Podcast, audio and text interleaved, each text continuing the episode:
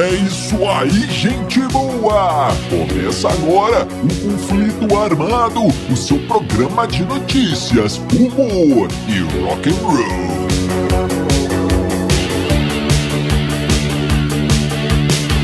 E vamos para as manchetes de hoje. Led Zeppelin, vestidos de chantilly. O que o Police tem a ver com a CIA? O agradecimento especial de David Bowie a Debbie Harry. Os Beatles derrubaram YouTube, Nirvana e Pink Floyd. Tudo isso e muito mais no conflito armado que começa agora. Eu sou Bob Macieira e aqui comigo no estúdio, meu arquirrival e melhor amigo Crânio. Tudo bem, Crânio? Tudo bem, Bob?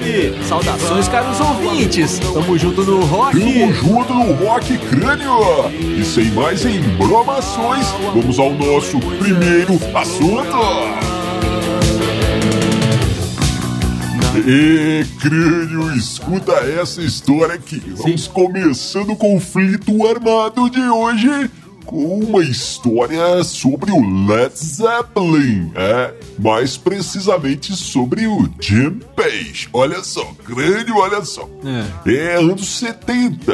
Anos 70 os caras fizeram muitas e muitas turnês, turnês gigantes, gigantes, principalmente pelos United States of America, né? É verdade. Nos Estados Unidos tudo era grande, né? Crânio, estádios gigantes, uma grande popularidade, vendiam discos como água, viajavam no seu próprio avião. É, as turnês do Led Zeppelin não eram brincadeiras, não. É. Então tá, o que acontece? Jim Page, Jim Page e o Led eles ajudaram nessa época, creio, a criar a imagem do rockstar que conhecemos hoje. É, sexo, drogas, rock and roll e tudo mais. Os caras ajudaram a forjar essa história aí nessa época. É. Porque o que, que acontece? Os caras chegavam na cidade, crânio, para tocar nos estádios. Imagina isso, um estádio de futebol americano, de beisebol, lotado de fãs para ver os shows. A coisa era uma coisa de louco crânio. Loucura então, total. olha só, o que, que acontecia era que os caras chegavam na cidade então e a cidade ficava em polvorosa, crânio. É, virava um pandemônio. Veja bem, eu disse pandemônio, hein? Nada de pandemia. Sai pra lá, sai pra lá. Então tá, então o que, que acontecia? Os caras ficavam presos nos quartos de hotéis. Presos nos hotéis, crânio. Eles não podiam sair, porque lá fora estava aquela bagunça, cheio de fãs e principalmente cheio de grupos. Ah, crânio, é, pra quem não conhece as grupos, é, as grupos eram fãs do sexo feminino, crânio. que seguiam as bandas, iam atrás das bandas procurando ali alguma coisa, é, procurando um tipo de, algum é. tipo de de envolvimento, creio. É. Então tá. Então é, os caras tinham que ficar nos hotéis, não podiam sair. E veja só, eles, eles então tinham que desenvolver alguma coisa para fazer ali para passar o tempo, lembrando que eram jovens, jovens citas, nos seus vinte e poucos anos. E detalhe, cheios da grana, é. cheios do sucesso cheios dos hormônios. É, então era aquela coisa, drogas e, e, e, e grupos para passar o tempo. Beleza, beleza, beleza. Que legal. que vida boa, é. olha aí. Então tá. E então, uma vez, crânio, o que aconteceu? Eles estavam no quarto de hotel e um dos assessores lá chegou e disse: Ô galera, ó, eu vou contar uma coisa para vocês aqui, prestem atenção no andar de baixo aqui do hotel, no quarto 405. É. é. Olha só, esse quarto está cheio, lotado até na tampa de grupos, hein? Olha lá. Se vocês quiserem ir lá, eu não disse nada, hein? Só estou dando a dica aqui, não foi eu que contei, não. É, uhum. porque o pessoal da produção tinha que ficar separando os caras das meninas ali para dar menos confusão, né, confusão já dava muito, era para dar menos confusão. Certo. Aí, crânio, John Bonham, o Batera e Jim Page falaram: opa, vamos lá, vamos lá, vamos lá.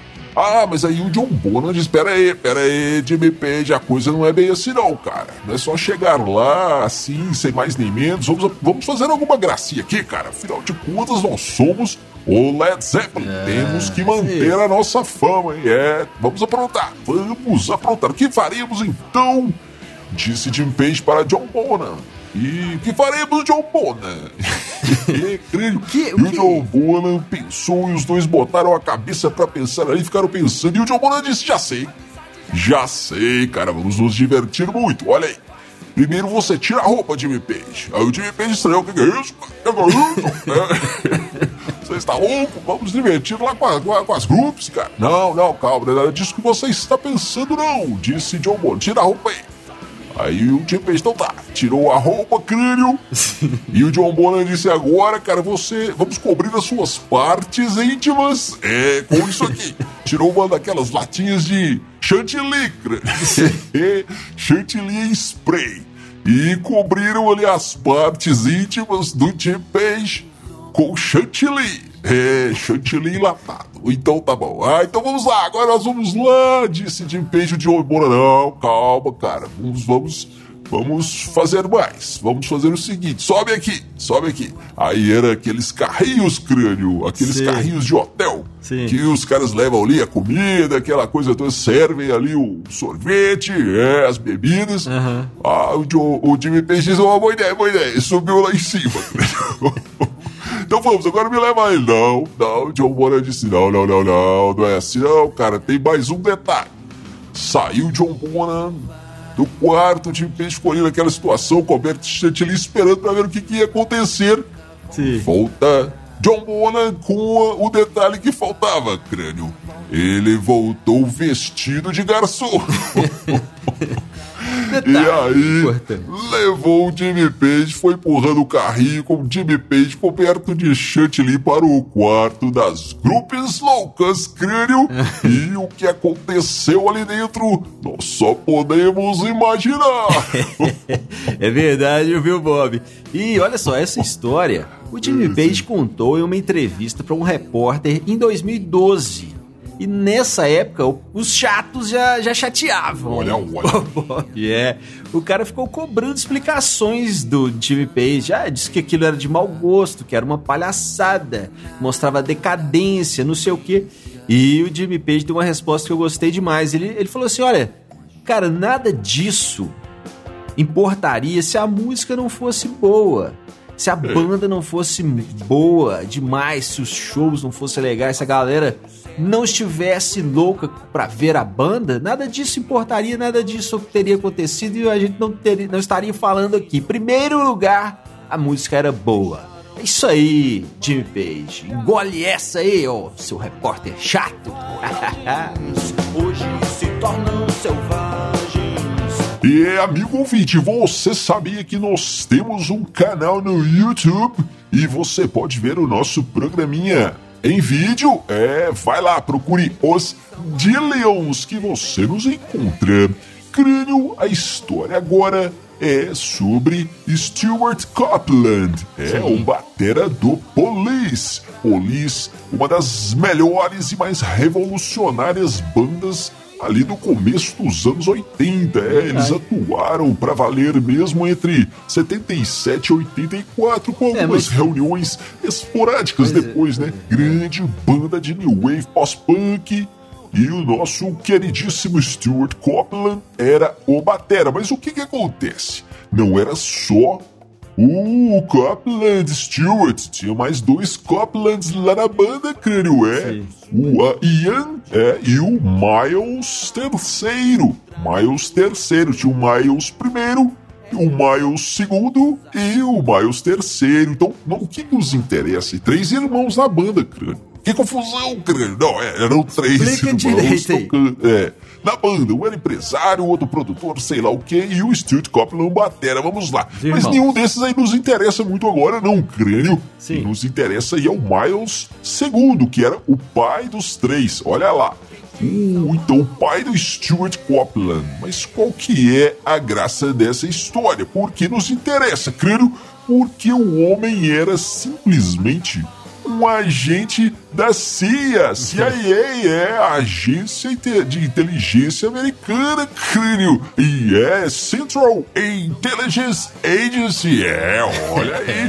O cara era o agente da CIA e pai de um famosíssimo baterista de rock e coisa, crânio. E 80. o cara, o Miles Copeland, o pai, ele atuou, veja só, na Segunda Guerra Mundial. Ele trabalhou diretamente na campanha do dia D. É, o dia do desembarque aliado na Normandia, crânio.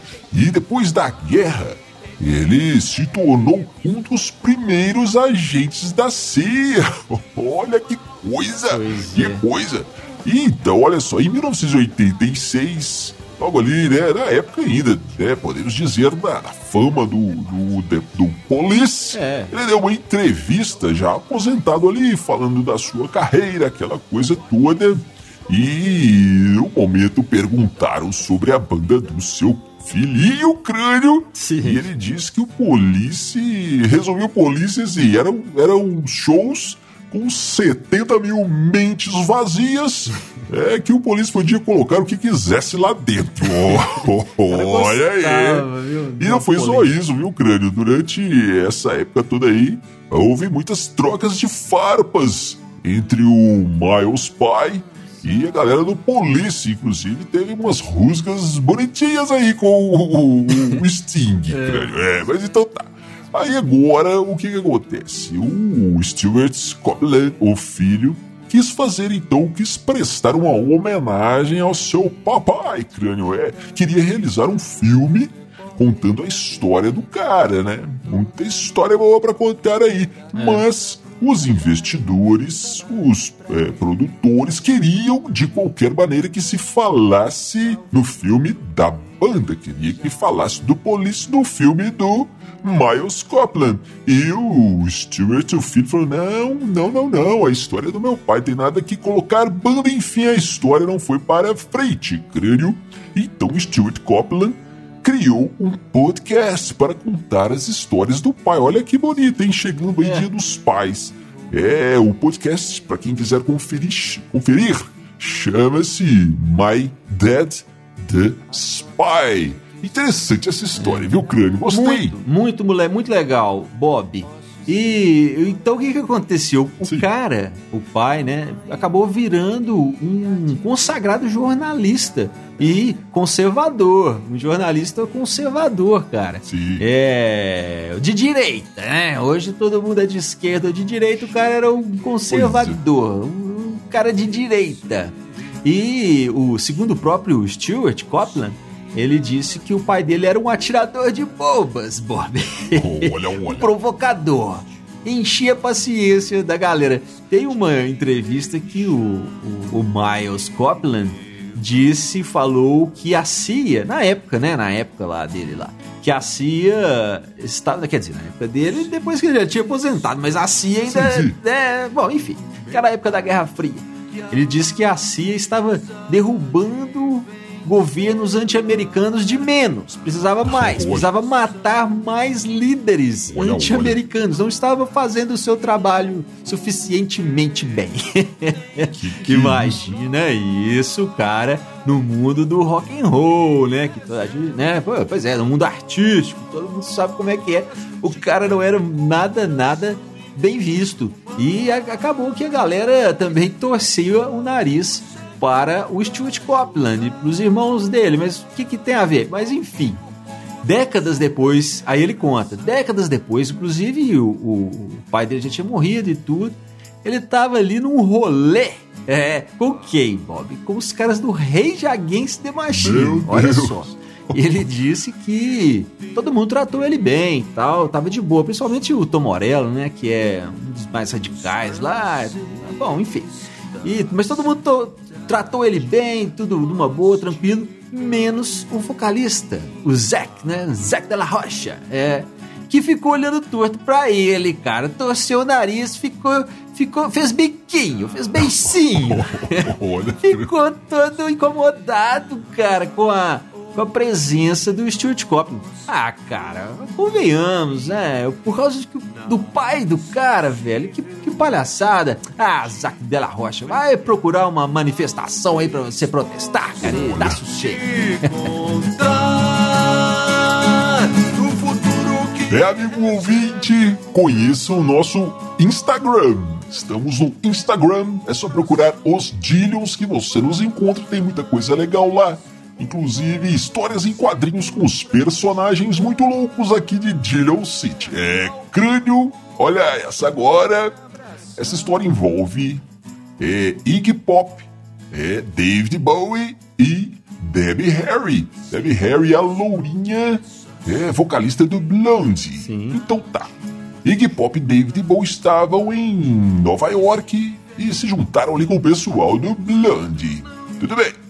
Aí, certo momento lá num camarim, pós-show, aquela coisa toda, os caras perceberam que estavam sem sem cocaína, sem pó. Então, ah, vamos chamar o nosso contato aqui, nosso contato no mundo das drogas. Mas, crânio, o cara desapareceu. Sabe-se lá o que, que aconteceu. O cara sumiu e eles ficaram ali naquela fissura, onde poderíamos arrumar uma parada. Onde, onde, onde? Onde, onde? E aí, crânio, a Debbie Harris se lembrou que um amigo certa vez tinha lhe presenteado com algumas gramas de farinha, é, de coca, de pó de giz. Mas o que, que acontece? Ela não gostava daquilo. Ela disse que ela ficava nervosa, que dava uma coisa estranha na garganta, sei lá o que, creio eu, hein? Mas tudo bem. Aí a Debbie Harry falou: galera, pera aí que eu vou ali e já volto. E foi. Voltou, foi da sua casa e pegou ali o os pacotinhos, crânio, olha lá. E levou pra galera ali, pro David Bowie e pro Iggy Pop, que ficaram extremamente felizes e já meteram a cara na farinha, crânio, meteram o nariz na farinha, ou meteram a farinha no nariz, sei lá, bom, enfim. Foi uma cafungada caprichada e tal, e ficaram felizes demais com aquilo, crânio. E o David Bowie ficou emocionado e disse: Oh, Debbie Harry, eu vou te agradecer. Vou fazer um agradecimento especial para você. Vem cá, deixa eu te mostrar uma coisa aqui. E aí, crânio, para agradecer a Debbie Harry pela, pelo pó de giz, David Bowie meteu a mão e tirou o seu. e mostrou a sua. o seu. O David mostrou o seu Bowie pra, pra Debbie Harry, crânio. para agradecer. Para agradecer, ele mostrou, o David mostrou o Bowie. Ô, Bob. E é o seguinte, cara, dizem que o David Bowie era muito, muito bem dotado. É. Mas eu não sei, agora o fato é que a Debbie Harry ficou emocionada também, cara, achou muito legal. Ela disse que ela disse, foi engraçado. E ela falou: "Ah, eu não, não coloquei a mão, não encostei no negócio não. Eu só olhei e pensei: "Hum, muito bom". Ô, Bob, isso assim, é um grande agradecimento, né, cara? Um grande agradecimento. Sim. Porque tem, tem pessoas aí que se fizesse a mesma coisa, ela ia olhar ali e dizer: Hum, que ingrato, que mal agradecido.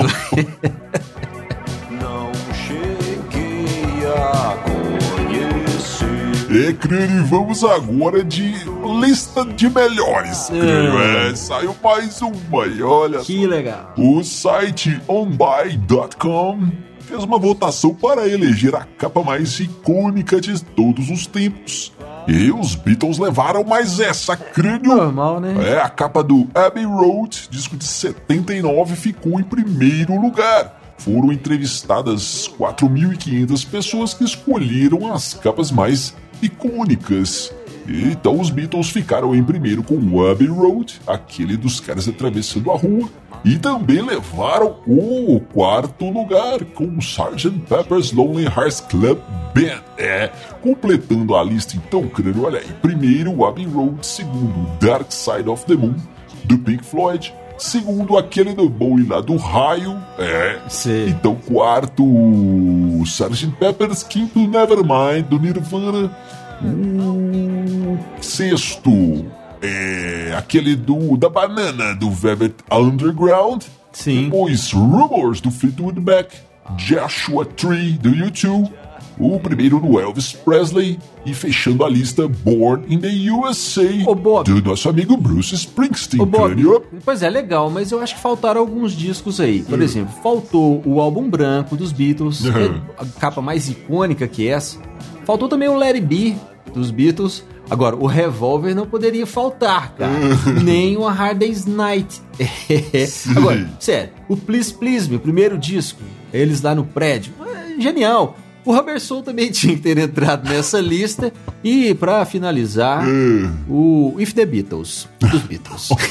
Ah, crânio, depois dessa, então vamos para suas considerações finais. Então, Bob, quero mandar um grande abraço pra galera que retransmite o conflito armado por todo o Brasil. Se você quer o nosso programa na sua rádio, entre em contato. Valeu, galera. Tamo junto no rock. Tamo junto no Rock Crânio. E amigo ouvinte, você fica agora com a música O Senhor das Moscas, do nosso amigo aqui Crânio, Crânio e os Elétricos, que você encontra no Spotify. Nos vemos no próximo conflito armado. Valeu, valeu, valeu.